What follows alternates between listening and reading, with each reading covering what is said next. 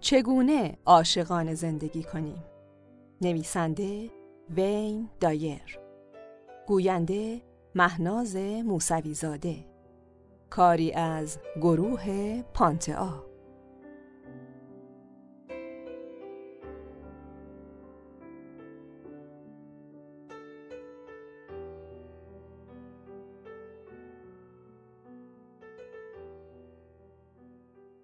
اخیرا با یکی از دوستام به نام جانگری در استرالیا بودیم. او نویسنده کتاب مردان مریخی زنان ونوسیه و ما رو از دو تا سیاره متفاوت می‌دونه. او مرد شگفتآوریه. در اونجا خیلی به ما خوش گذشت. از من خواسته شده بود که در مورد روابط صحبت کنم و مقاله‌ای بنویسم. پس مقاله‌ای نوشتم که خیلی دوستش دارم.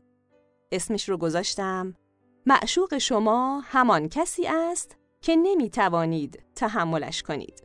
و همه فکر کردن و گفتن اوه این دیگه چجور حرف احمقانه ایه.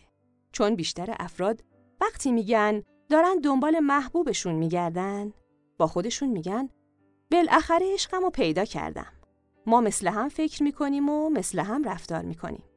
هر دومون رنگ سبز رو دوست داریم و سبزیجات مورد علاقه هر دومون ریحانه.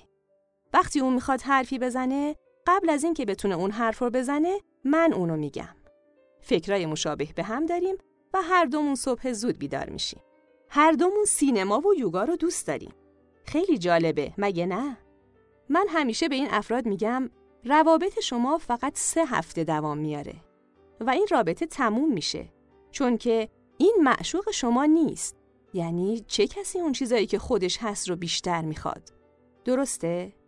شما به دنبال آینه ای از خودتون نیستید. اما گرایش داریم که اینطوری فکر کنیم. چه چیزایی بین ما مشترکه؟ و اگر مشترکاتی داشته باشیم، بالاخره رابطه آرام بخشی خواهیم داشت. چون که همیشه مثل هم فکر می‌کنیم و مثل هم رفتار خواهیم کرد.